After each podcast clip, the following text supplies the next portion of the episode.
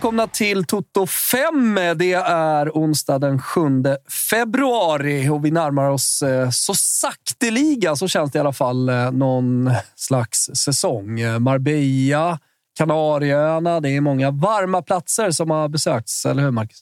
Ja, men även framförallt att träningsmatcherna börjar komma igång. Eh, stolta Snoka städade väl Uppsala med 6-0 här i, i är första det så? matchen. Det ja. eh, och nu börjar det ju faktiskt tugga igång mot svensk säsong. Och, oavsett om jag, jag har kommit in jag tycker att det är roligt att följa världsfotbollen med och svenskarna där kanske specifikt, så är det ju ändå någonting när allsvenskan börjar närma sig som... Ja, då spritter det extra i kroppen tycker jag. Och eh, Robin, jag misstänker att du har sett eh, en hel del fotboll eh, på slutet, även om den svenska bollen inte är igång.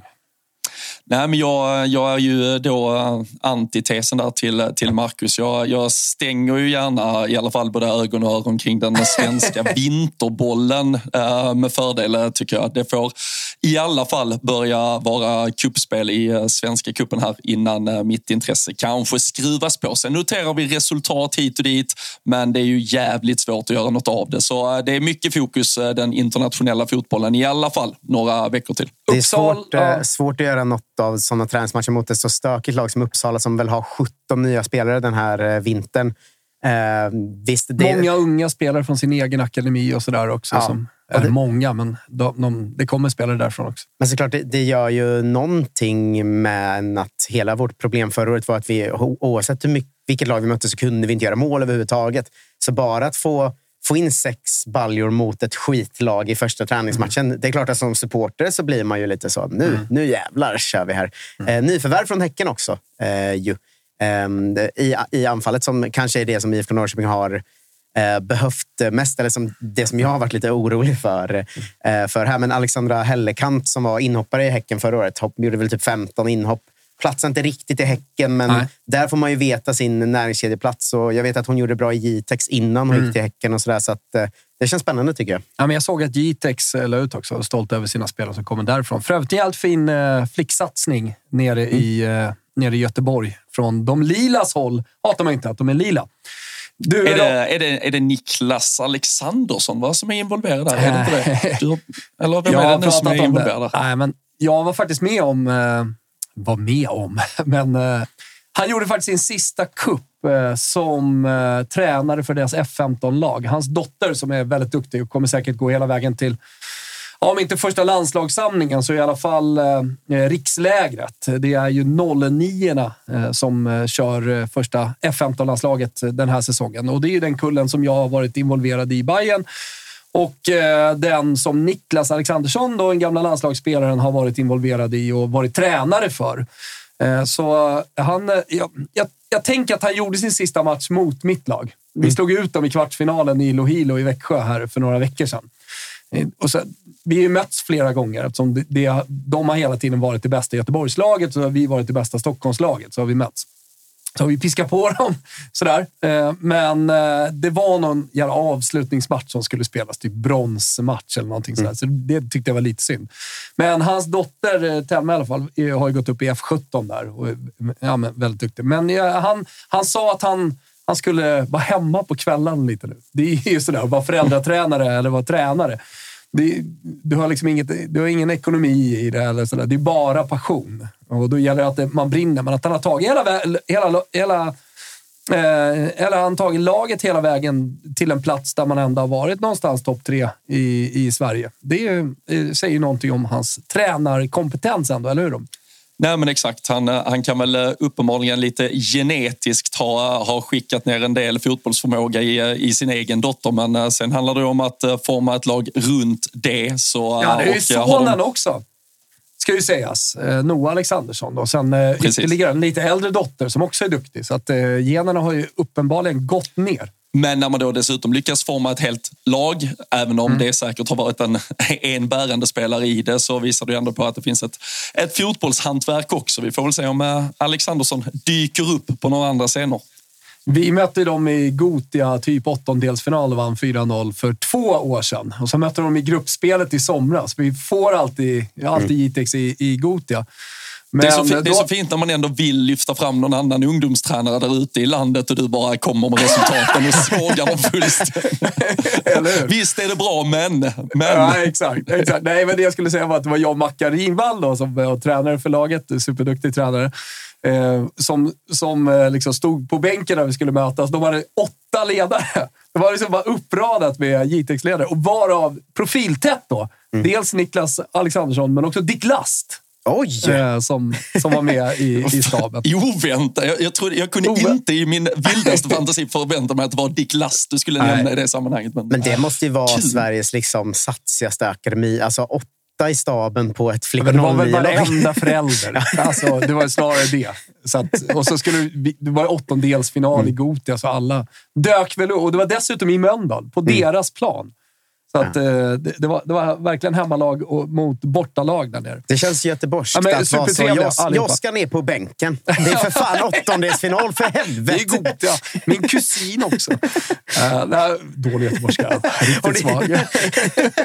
Har du träffat Rogga, min kusin? Han hänger med också. Kom Rogga, för helvete! Rogga! Eh, nej, men eh, vi får se. Kanske dyker upp någon annanstans. Eh, snart, eh, Niklas Alexandersson. Vad- hur kom vi dit? Eh, ingen, eh, IFK Norrköping har värvat en Häckenspelare med förflutet i Jitex. Alltså, uh, så Sen Lasse, landar vi i Gothia Cup. Det brukar vara där vi, vi hamnar till slut. men varför ska man inte ta den eh, bryggan in i uh, svensk debut och oväntad vinst då? För West Ham tvålar ju dit Arsenal från ingenstans. Hold, den, hold your thought i två sekunder, så skulle jag bara säga som en förlängning på väg in i den bryggan, som en mellanbrygga. Så, så att jag och Colin, vi pratar om vad vi kollar på för fotboll. Och liksom, vi tar ungdomsfotbollen upp till F19, bara kort. Så att jag kollar på alla matcher i helgen. Det är också helt sinnessjukt varför jag gör det. Men när det var Nordic Championship, eh, och det är alltså svenska förbundet, det är finska förbundet, det är Norska förbundet, danska förbundet eh, som går ihop och så gör de eh, ja, men ettan och tvåan då, från förra året. Eh, Men nu såg jag att Umeå var med. Jag vet inte om de hoppade in istället för något lag som inte kunde komma från ett annat land. Men annars var det liksom Esbo, det var Nordsjälland, Arna Björnar som vann. Och så, ja, men den mest prestigefyllda F19-turneringen. Och det är ändå liksom steget innan A-lag. 06 någon 05 och sen så är det klart att lag har med ja, men någon 07 och så vidare. Noterade att Häcken kom eh, med sitt elitettanlag från förra året. Typ. De som åkte ut och ska spela division 1. eh, och Märkte mig tydligt att de har spelat seniorfotboll och var liksom väldigt strukturerade och sådär. Och sen eh, Bayern kom ju då som Bayern alltid gör med liksom 09 och 08 Så de är mycket, mycket yngre. Jämna matcher överlag. Vi kan inte dra några större slutsatser på att eh, liksom dansk fotboll ligger före finsk eller svensk, utan ja, men det var 2-2 straffar här och ja, men så, så vidare. Det, kanske lite att Danmark ligger före även på flickfotbollen. Det jag noterade i alla fall, som jag ville ta med mig, det var att eh, det här Right to Dream-samarbetet, jag vet inte hur många som lyssnar på Toto 5 som har koll på det, men eh, Nordsjälland ägs ju av Right to Dream som i sin tur ägs av Mansour Group som är Afrikas rikaste konsortium, rikaste man, en egyptier som äger. Så att det, det finns väl någonstans obegränsat i Nordsjälland att spendera. Sen finns det financial fair play och andra saker att förhålla sig till. Men de har en otrolig flicksatsning i alla fall. Första gången jag ser två stycken afrikanska spelare i ett flicklag. Alltså importer från eh, Ghana eller Elfenbenskusten. Det vet jag inte, men de kommer från Right to Dream. Ghana brukar ju Right to Dream Ja, det är om har Right to gått Dream, till kan- i alla fall. Ja, men jag tror att nationaliteten kan ha varit Elfenbenskusten. Det var Okej. det, det jag är osäker på. Hur som helst, otroliga. Men det är ju så här... Där har ju Eh, de, men, helt oupptäckt marknad. ja, men där har ju på de flick. fotbollen inte... Liksom, eh, kom, det är en som vi inte kommit ifatt här, fotbollen i den liksom... Att värva nästan- unga afrikanska spelare. Ja, men det som är gränskolonialt ibland, det här fotbollen. Att vara nere där och liksom övertyga den mest talangfulla 13-åringen att om några år ska du komma till vår klubb. Där är ju, allsvenskan har ju varit ganska duktiga där i här, här sammanhang, men Odilon och så vidare. Ja, men de som är först in där i damsammanhang har, kommer ju vara Right to Dream såklart.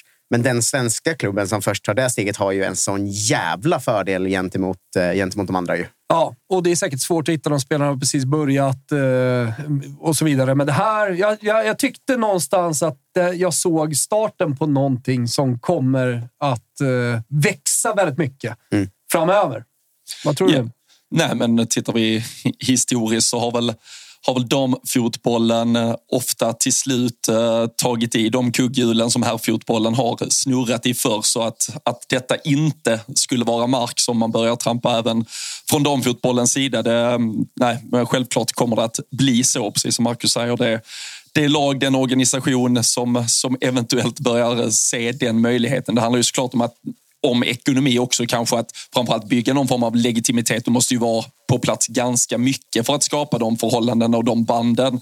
Och då är det ju såklart en ekonomisk kostnad där du kanske först måste du måste nog se de här right to dream-exemplen på spelare som kommer, går den vägen, säljs för summor där vi om några år börjar få de här försäljningssummorna. Det är ju någonstans ett helt hjul här som ska snurra mm. för att investeringen av tid och pengar på om vi säger, gräsrotsnivå där borta skulle kunna betala sig i längden. Men det är klart att när vi ser de första eh, större transfersummorna gå på spelare vi har, man har plockat kanske från då den eh, afrikanska kontinenten, kommit hit, utvecklats och sen går dyrt. Det är klart att fler lag kommer att fylla på med, eh, med samma tankar i så fall.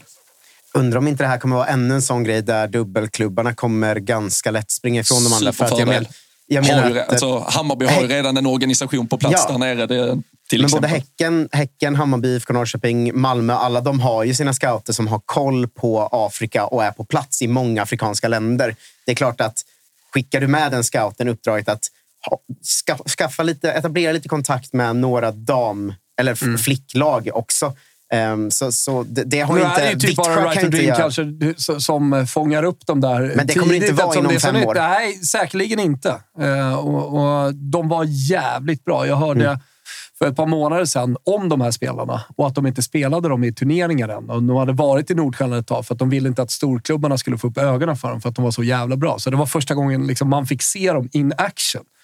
Eh, och eh, det, Fan, stor talang. Till slut vann Århus hur som helst för de som är intresserade av resultat. Över Nordsjälland så var det dansk final på mm. Eh, därifrån eh, tänker jag att eh, vi tar oss till din brygga. Då. Om det här då var mellanbryggan upp till eh, seniorfotbollen. Vad, vad hade du på hjärtat där kring West Ham? Ja, men jag hade en sån dubbelbrygga som tyvärr har eh, gått i sank nu. Då. Men, det, det, det, är en annan gammal Häckenspelare i Marika Bergman Lundin som har gått till West Ham. Som faktiskt mm. fick inhopp i 85 då och gjorde sin debut för West Ham. Som ju legat sist, men från ingenstans går och slår Arsenal här. Det, var, det är ändå Alltså, dels kul att hon får göra debut och att eh, ännu en spelare från, från damallsvenskan hittar ut i eh, storfotbollen, så att säga. Men eh, vilken skräll ändå. Den såg man ju inte komma. Nej, och Nej. framförallt för ett Arsenal som uh, vi har pratat om senaste veckan. Få tillbaka Bet Mead, få tillbaka Midema. De, de ska ju snarare förväntas växla upp och kanske försöka äta ikapp lite på det där Chelsea. Nu är man ju sex poäng bakom Chelsea efter att de också vann i helgen och uh, Eidevall satt ju och pratade på presskonferensen efteråt om att det är någonstans inte acceptabelt och han har ju sett det här förr att du går på ungefär en plump per säsong och så räcker det kanske för att du inte ska nå hela vägen för att utmana Chelsea. Så han, han vet ju hur jävla illa tyvärr de här poängtappen är och eh, för ett Arsenal då som brände Champions League-spel den här säsongen. Man har bara haft ligan att fokusera på och är man lite taskig mot de här nu så kanske avståndet redan med nästan halva säsongen kvar att spela är för stort till till Chelsea och då, då är det ett, eller ett Arsenal som har storsatsat med eh, Alessia Russo in. Spelare som sagt som har kommit tillbaka. På pappret är det här ett lag som ska köra över West Ham. Så det är dessutom 1-0-ledning i paus och allting såg ut att gå deras håll. Så eh, det är klart att det är för, för Arsenals del en, en jätteplump och något eh, som ja, Edevall kommer att få besvara och, och brösta upp här framåt. Och det, jag vet inte hur vi måste förstå vilken nivå Arsenal och de här lagen ändå vill kampera på och eh, Edevall, eh, det börjar bli lite tunt med framgång och han har trots allt varit där ett tag. Så nu är det inte ett resultat med West Ham som eventuellt eh, skickar han till någon arbetsförmedling, men det är klart att det ökar pressen på att ändå Champions League-miss. typ gå rent härifrån. Också, den, mm. den är väl tung att de inte tar sig in i gruppspelet Champions League?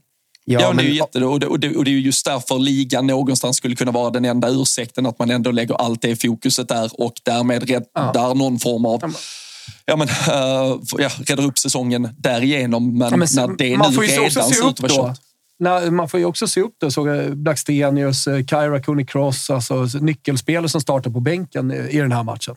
Mm. Jag tycker också att det var tråkigt, för jag har ju alltid det extra svenska ögat när man kollar.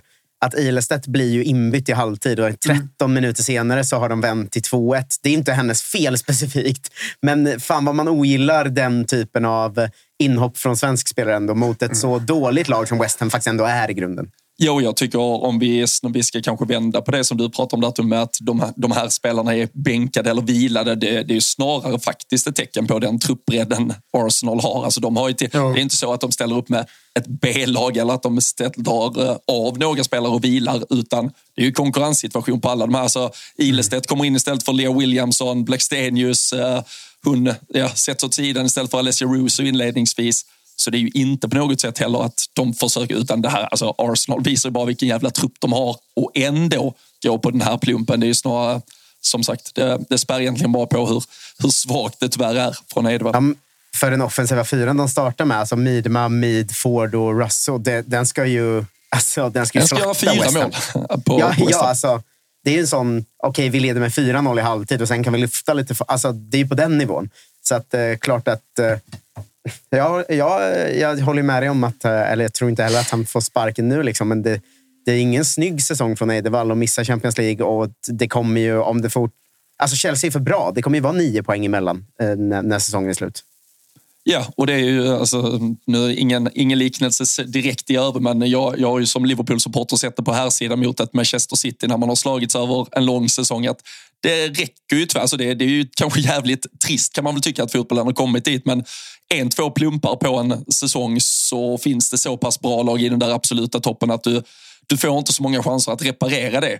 Även om man skulle vinna något eh, extra dubbelmöte eller något möte då internt där i den där toppen så har du ändå tappat de här poängen och eh, Chelsea vet ju att de kan ju stort sett kryssa sig igenom mot toppkonkurrenterna och bara se till att de går rent alltid i övrigt och det tenderar de ju att göra. Så det, jag tror ju att Chelsea eh, kommer att promenera hem ligatiteln ganska enkelt. Det är ju ett City dessutom nu. Om man tittar på Arsenal så är det ju faktiskt City som är närmst att ens utmana. Men jag ser inte riktigt dem hålla heller över, över säsongen in i mål.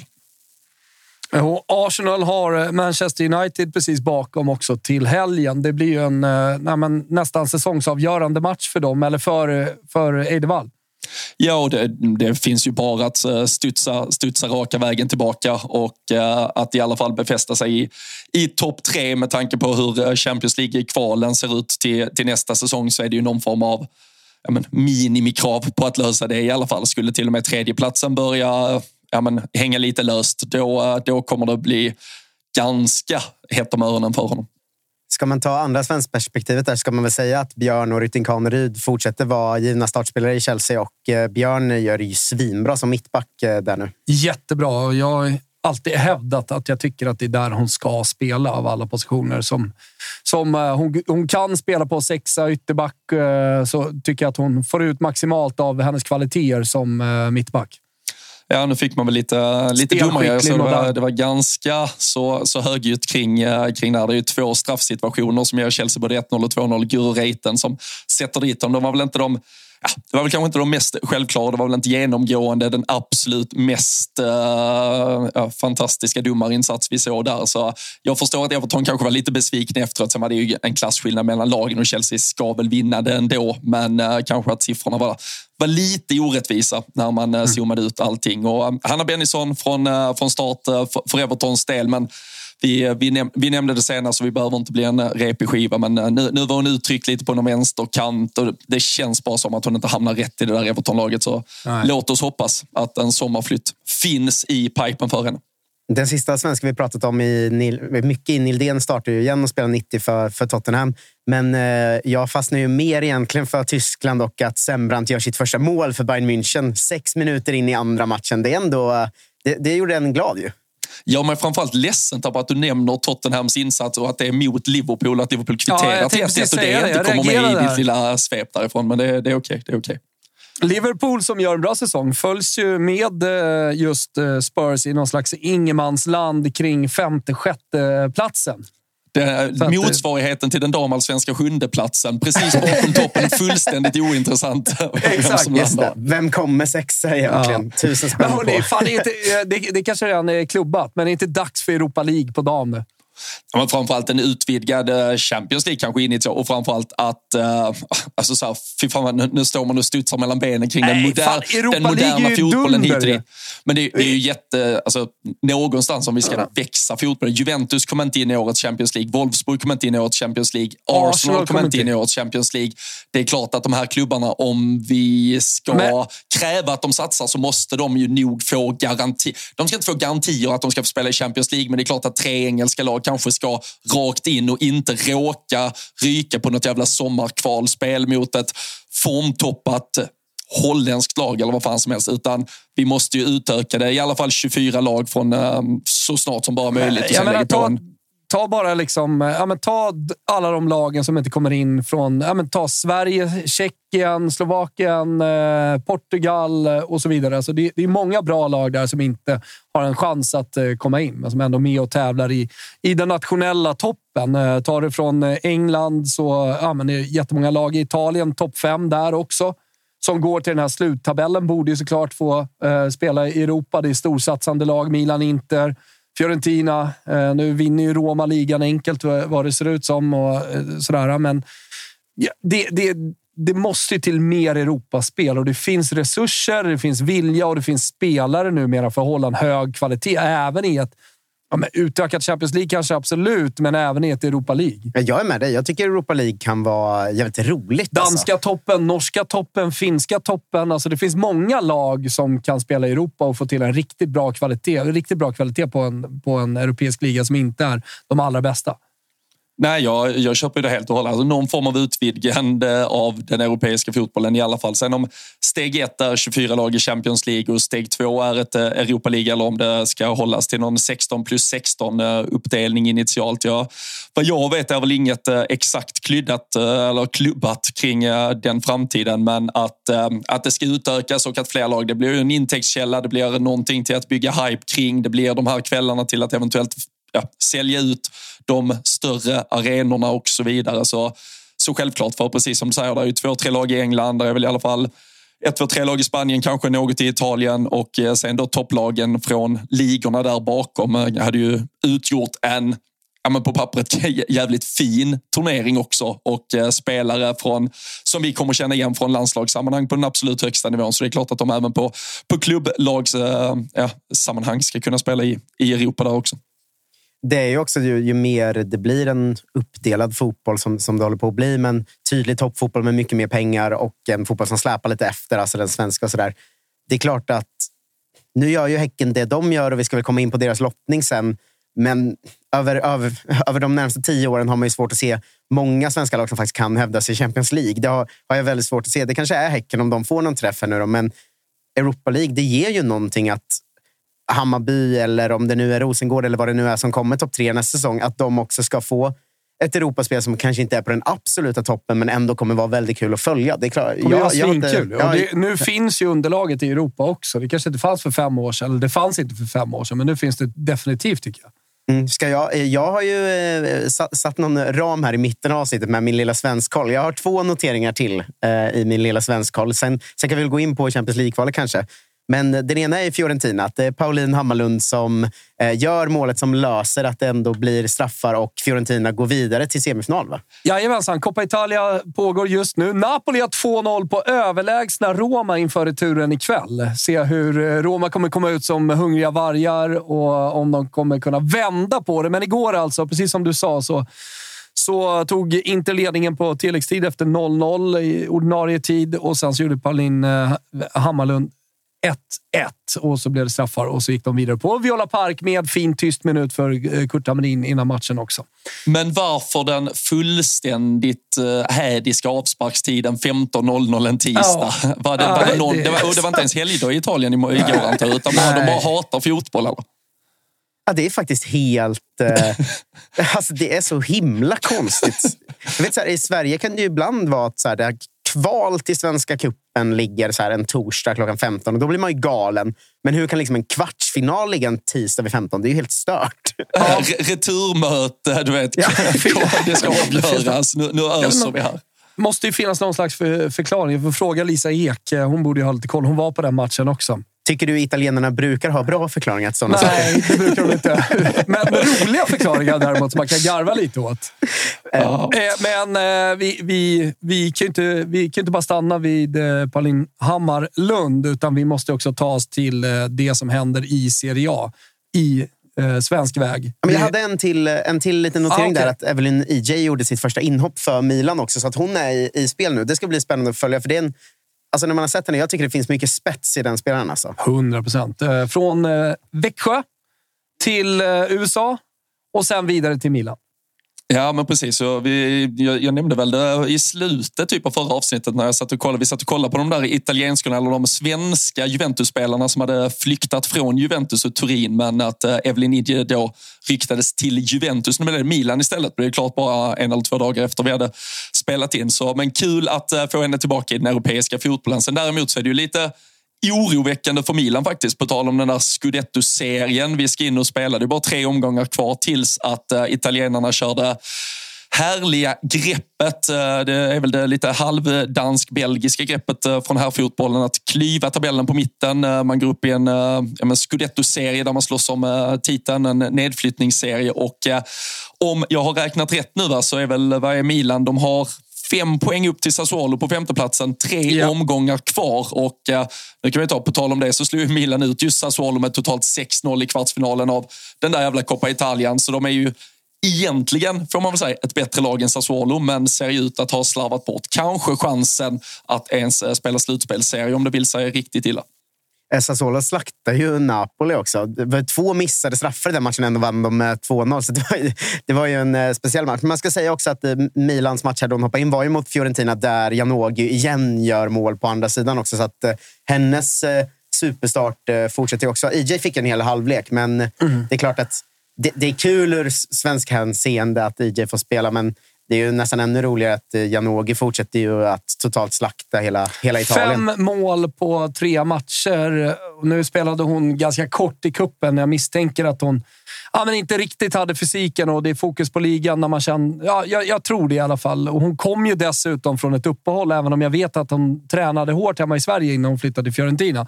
Så, så har hon ju, tycker jag, varit imponerande fysiskt stark också eh, när hon har kommit ner och varit redo direkt.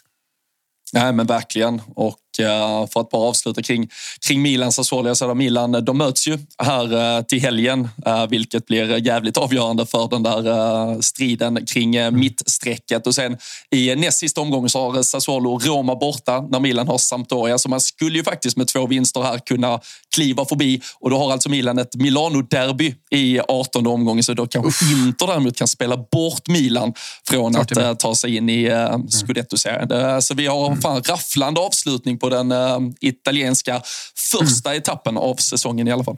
Vi har ju pratat om det innan. Det är såklart så att Evelyn Ije var ju i Mexiko i Tigres. Det var ju den Precis. övergången som var så anmärkningsvärd då. Från Växjö efter att ha gjort första säsongen 21 mål och sen 10, 10 mål i allsvenskan när hon såldes tycker det är skönt på något sätt att hon, även om jag tyckte det var romantiskt, fotbollsromantiskt charmigt, att hon gick till eh, den mexikanska ligan som damspelare, som kanske inte hör till vanligheten, så tycker jag ändå att det, det känns skönt att ha henne i en toppliga i Europa. Alltså när någon går till ett sånt roligt land så blir man ju glad av det, men man vet ju att man kommer inte konsumera en sekund av det. Nej, alltså, exakt. det är såklart Nej, att det, det är roligare.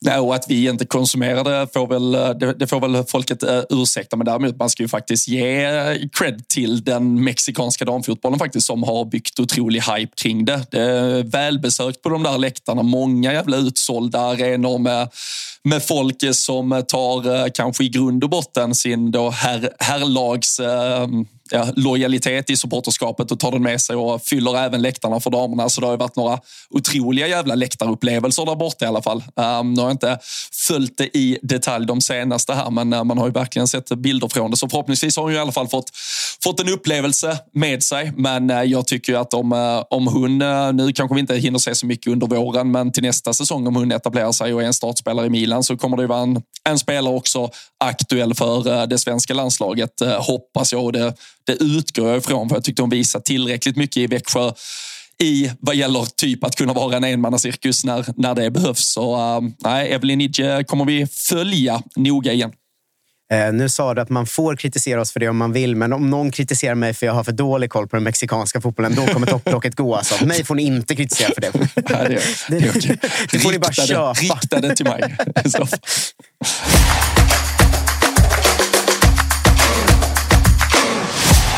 Tillbaka till eh, Champions League. Då. Det har lottats och eh, vi pratade förra veckan om eh, drömlottning. Potentiell drömlottning. Det känns ju konstigt att säga att PSG är en drömlott, men det, det tyckte vi då och det tycker vi nu också.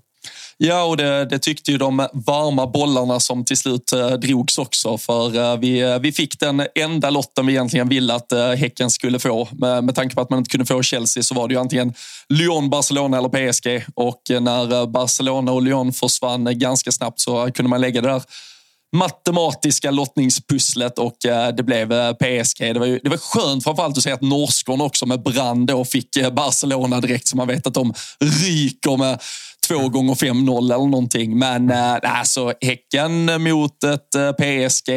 Start här om dryg månad. 9-10 mars har vi första mötet mm. på Hisingen och sen retur i slutet av mars. Det, jag ger Häcken en chans att faktiskt lösa det här. Det hade jag inte 60, gjort 40. mot Lyon eller Barcelona.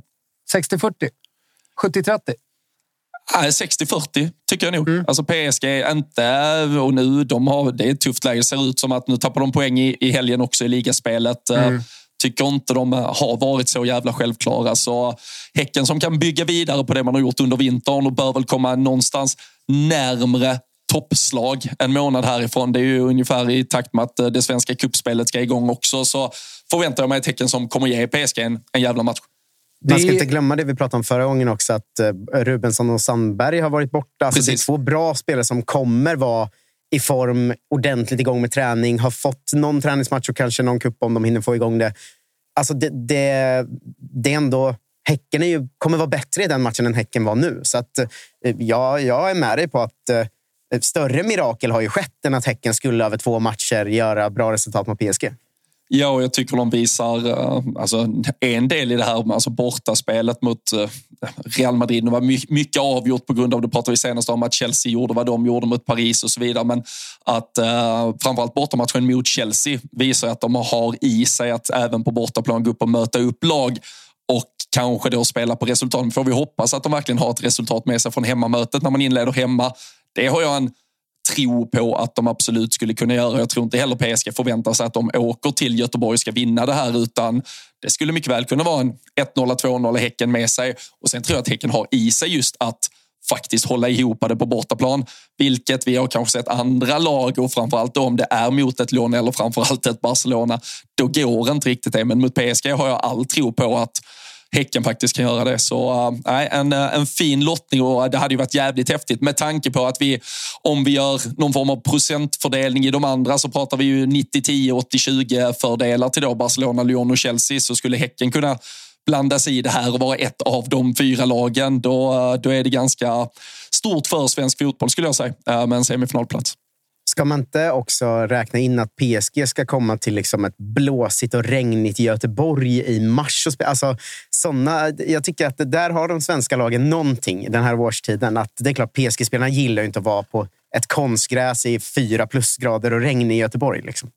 Nej, jag såg väl, det var väl på, på herrfronten Häcken nu eh, stoltserar med att de hade värvat en spelare som var van vid att spela på konstgräs. Man vet, man vet ju vad konstgräset eh, liksom kan ha för effekt på dem. Eh, men nej, jag vet inte hur mycket man ska... Men fotbollsmässigt tittar vi igenom trupperna. Jag, nej, jag, jag håller Häcken som, inte som favoriter, men som verkligen klart tillräckligt starka för att ge PSG en jävla match. Ja, men kul för Häcken och skönt att det inte blev en motståndare som de typ inte kan vinna mot. Eh, att det blev PSG ändå.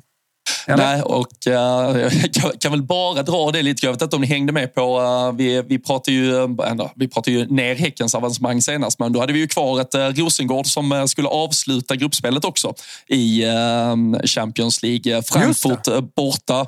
Vi har, ju, vi har ju varit inne på hur tufft de har haft i den där gruppen och som om livet inte var surt nog för Rosengård. Man åker alltså ner till Frankfurt. Man eh, rycker. Eh, 5-0 förlust får man eh, tugga i sig. Och eh, då tänker ni väl att eh, då tar man sig snabbt till Frankfurts flygplats, flyger hem, glömmer det här Champions League-äventyret.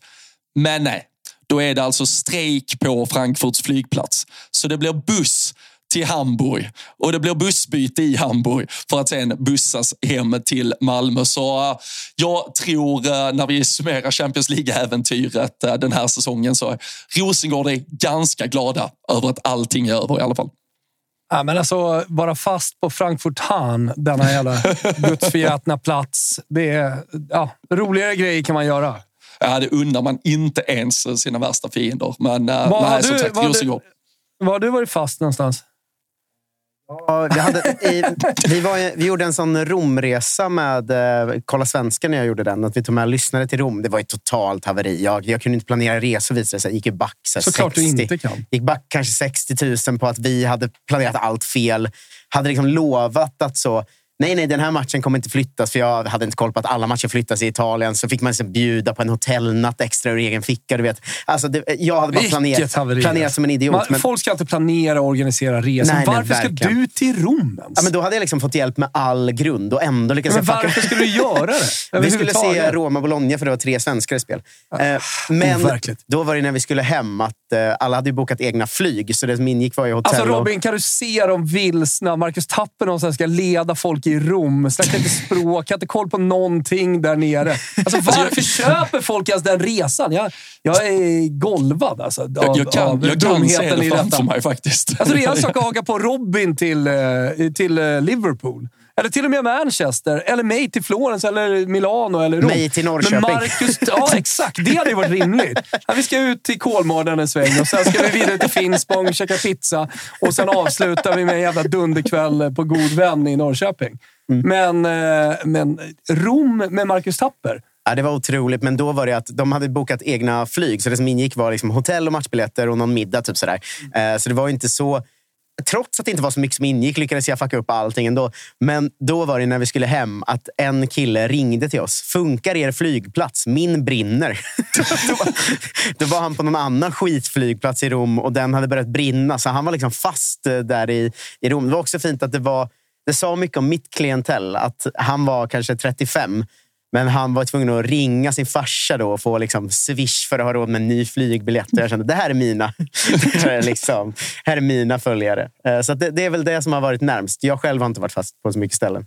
Ah, nej, eh, tillbaka till fotbollen då. Vad händer framåt Robin? Alltså, kan, kan du lägga ut någon slags plan som man blir pepp på Ja, men jag tycker alltså, vi, vi har ju några otroliga matcher eh, framför oss i helgen. Du var inne lite på vad som, eh, vad som väntar eh, från, från England. Det är ju, det är ju uppehåll, det är ju lite kuppspel och skit, så man får ju hoppa en vecka fram där. Men du var inne på både Arsenal mot United, vi har Chelsea mot Manchester City, så det är mycket som ska avgöras i, i toppen kommande omgång där borta. Men i, i Frankrike så har vi ju PSG mot Lyon och vill man nu i alla fall, vill man vid ett tillfälle kanske få lite koll på vad det är för ett lag Häcken ska möta i det här Champions League-slutspelet. Och man kanske inte vill bänka sig för att kolla PSG mot eh, eller Dijon eller något annat lag. Så tycker jag ju söndagskvällens jävla stormatch mot eh, Lyon är ju, eh, det är ju faktiskt eh, fotbollsgodis i, i all dess form. Så 21.00 söndag kväll, då har man det stora avgörandet. Frankrike skulle väl säga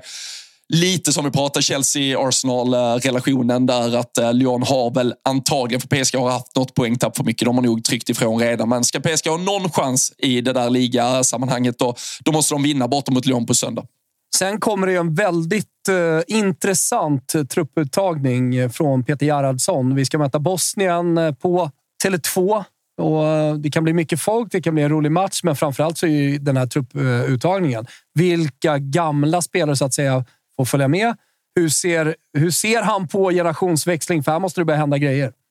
Ja, och, alltså, vi har ju nämnt, nu har ju några av de här namnen, när vi pratar Kafaji, eh, mm. vi pratar Winberg, vi pratar Anna mm. Sandberg, till, de har ju slussats in trots allt över de senaste samlingarna. Men jag tror, jag har väl varit lite inne på att det är någonstans den gamla stummen som kanske ska rädda det här jävla Nations League-debaclet som var under hösten genom att lösa kvalspelet. Och sen kommer den stora, som får vi väl se med vilka proportioner och hur stor den förändringen blir. Men jag förväntar mig en någorlunda större utrensning och att vi introduceras till ett par nya namn. Men jag kan väl också någonstans ha förståelse för om den sker efter den här samlingen. För jag tycker det blir lite fel om det läggs på fem, sex nya spelare att rädda någonting som om vi säger, det gamla landslaget fuckade upp under hösten. Jag tycker väl att de får rädda detta först och sen gör man förändringen till kommande samlingar. Handlar det inte om att använda samma stomme men ge oss lite hopp i form av kanske eh, något inhopp av Kafaji där och lite spel på någon annan där. Alltså, det, alltså Kafaji tycker jag är på nivån att hon startar. Till och med hon, som sagt, hon har ju varit med i det. Men jag tror alltså, den här alltså, börja vinka av spelare tror jag kommer vid nästa samling. Nej, men så här, Kosta Asllani som har varit väldigt mycket skadad och eh, börjar bli lite till åren. Så här, det är klart som fan du startar. Eh, om nu de konkurrerar om en plats, men låt säga att de gör det. Då startar du såklart Rosa. Absolut. Ja, 100 procent. Eller? Ja, men kommer vi det då? Ja, det vet jag inte. Nej, men alltså, alltså, jag... Hon har ju dominerat, alltså, hon, dominerat är alltid ja, relativt, men hon har dominerat i Champions League-sammanhang och ja. Eh, i ett lag som uppenbarligen är topp 5, 6, 7 ute i Europa just nu. Så det, det är jävligt mycket bättre än vad Kosova Asllani har gjort med Milan i alla fall. Uh, sen vet ja. vi vad hon kan göra i landslaget. Det, det är något annat. Men, jo, men uppenbarligen är Häcken ett bättre lag än Milan. Också. Så är det absolut. Ska ju sägas. Alltså, jag säger ju inte att jag inte vill det. Jag säger att jag inte är säker på att Gerhardsson inte återigen blickar till sina favoriter så som våra landslagstränare i både herr och dam klassiskt har gjort. Liksom. Lina Hurtig och Sofia Jakobsson på topp. Så jävla gött det blir. Då, då, då river jag biljetten alltså. Jag vill se, jag vill se, jag vill se ett ungt, härligt svenskt eh, landslag. Jag vill, jag vill, jag vill, jag vill se Thomas vända i dörren med 15 stycken 15-åriga tjejer och bara säga det här, det här det blir inget. Det blir Nej, inget jag ska inte gå med dem. De får fan gå med laget. Men inte jag, jag och Thomas ska ju gå ihop. Man vet att det kommer vara Thomas. Thomas säger vi vänder, vi skiter i den här matchen. Och jag kommer vara så men fan ska vi inte... Ja, så slutar det med att vi sitter på O'Learys nere på under Tele2 istället och kollar på matchen och bara, fan skulle vi inte ha gått istället? Det hade varit trevligt. Sitter jag där och tittar. Liksom. Det kan Men, vara, eh, kanske, Tapper, du kanske ska arrangera Toto 5s första resa här nu då? Ta med dig 30 ah, per. Nej, nej, nej. Södermalm, där går han vilse. Men eh, vi sa ju det sist, att eh, vi skulle försöka placera oss bakom bänken så vi kunde liksom gorma lite på vissa byten och sådär. Och ja, visa vårt öppna missnöje och vår glädje om det är så att det går bra. Våra känslor helt enkelt. Ärliga, genuina känslor. Eller hur Robin? Det måste vi fan kunna visa ja, på plats. Ja, men för fan. Jag, ja. jag ser fram emot att ni, ni lever ut eh, fullt där. Det, det, det har landslaget förtjänat att eh, få se reaktioner i realtid. Jag var på plats mot äh, genrepet vi gjorde mot Brasilien inför... Var det, för, det var förra mästerskapet, äh, Då hade jag en sån usel plats att vi satt svinhögt upp och vi satt då bakom den enda gruppen av brasilianska supportrar som hade rest dit. Så det var liksom mycket dans och tjo och kim. Trevligt ändå. Ja, det var ju trevligt, men de blev svinsura när vi jublade när Rytting Kaneryd var det som hade superinhopp. Eh, och liksom, du vet det. det. Eh, så att det var, nu ska jag istället vara bakom bänken. Ja, Bättre att Gerhardsson är sur på mig än att ett gäng brasilianer Nej, jag tror det. Jag tror ja. det. Eh, hörni, killar. Vi sätter stopp där och så är vi tillbaka om en vecka. Ser vi vad som har hänt i helgen och vi börjar närma oss riktig säsong i Sverige ännu mer. Kanske lite silly season. Den pågår ju fortfarande, får vi inte glömma bort. En månad kvar till cupen. Det är ändå... Ja. Man längtar. Man längtar. Man längtar. Eh, tack för idag och tack för att ni lyssnar. Berätta för era vänner och familj om Toto 5 som finns där ute om man vill följa damfotbollen på ett trevligt sätt. Eh, vi hörs om en vecka. Ciao Tutti!